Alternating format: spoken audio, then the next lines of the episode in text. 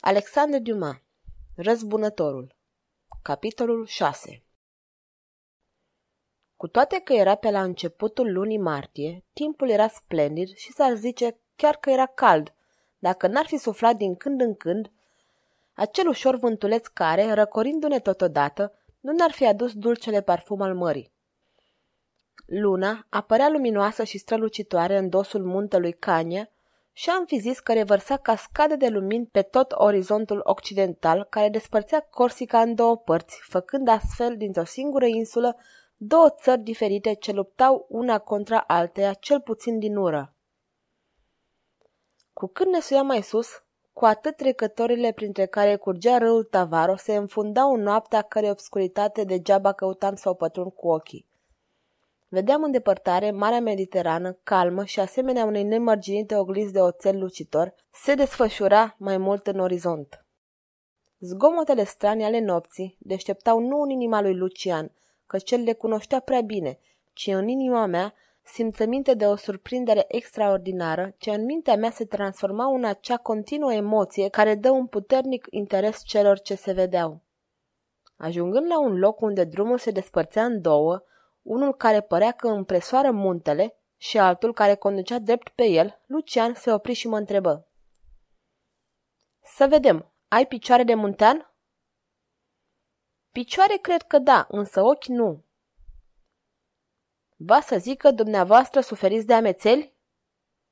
Da, abisul mă atrage cu o putere deosebită.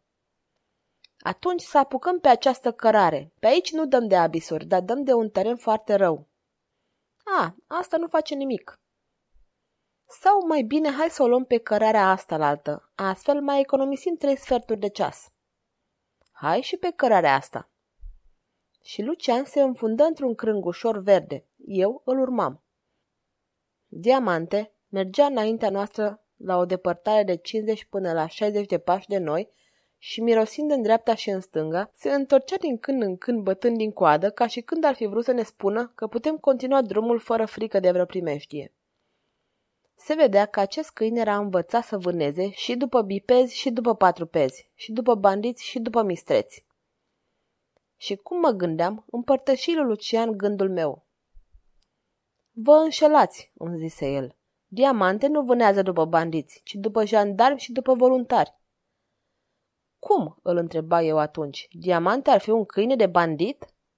Desigur, Diamante aparținea unui orlandic, căruia îi trimiteam din când în când pâine, iarbă de pușcă, gloanțe și diferite alte lucruri de care un bandit are mereu trebuință. Acest Orlandi a fost omorât de un colona și câinele mi-a fost dăruit mie. Dar mie mi se pare că am văzut un alt câine la dumneavoastră. Da, ăla este Brusco. Are aceleași însușiri ca și diamante, numai că mi-a fost dăruit de un colona, care a fost ucis de către un Orlandi. Așadar, când mă duc în vizită la familia Colona, iau cu mine pe câinele Brusco. Când mă duc la vreun Orlandi, pe diamante.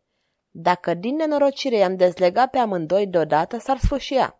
Oamenii, observa apoi Lucian cu un zâmbet amar pe buze, oamenii se mai împacă, dar câinii niciodată. Foarte bine, zise eu. Se vede că sunt niște câini cu adevărat corsicani. Dar unde e diamante? Nu vă îngrijiți de ea. Știu unde e. Spuneți-mi-o și mie.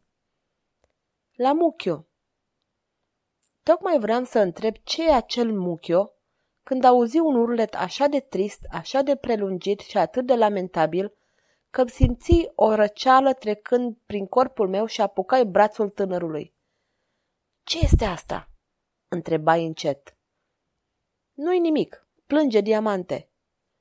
Și pentru ce?" Își aduce aminte de stăpânul său. Credeți oare că ei sunt mai puțin recunoscători decât oamenii? Așa, înțeleg. Diamante urlă încă o dată mai prelungit și mai lamentabil ca prima oară. Da, e adevărat, zise eu. Ne apropiem de locul unde a fost ucis stăpânul său. Ați ghicit. Diamante ne-a părăsit ca să meargă la Muchiu. Cum? Muchiu ar fi mormântul? Da, adică monumentul pe care îl ridică fiecare trecător aruncând câte o piatră sau ramură uscată pe locul unde cineva a fost asasinat. Un astfel de mormânt crește mereu în înălțime pentru a aduce aminte rudelor mortului că a mai rămas o ființă nerăzbunată. Și Diamante urlă pentru a treia oară, dar așa de tare și de asta dată așa de aproape de noi, că avui o clipă de frică cu toate că știam ce se petrece. Și într-adevăr, la cotitura drumului văzui ceva ca o piramidă de doi metri înălțime. Acesta era acel muchiu despre care îmi vorbea Lucian. Diamante stătea nemișcat la poalele straniului monument, cu gâtul întins, cu botul deschis. Lucian luă de jos o piatră și o aruncă peste celelalte. Eu îl imitai.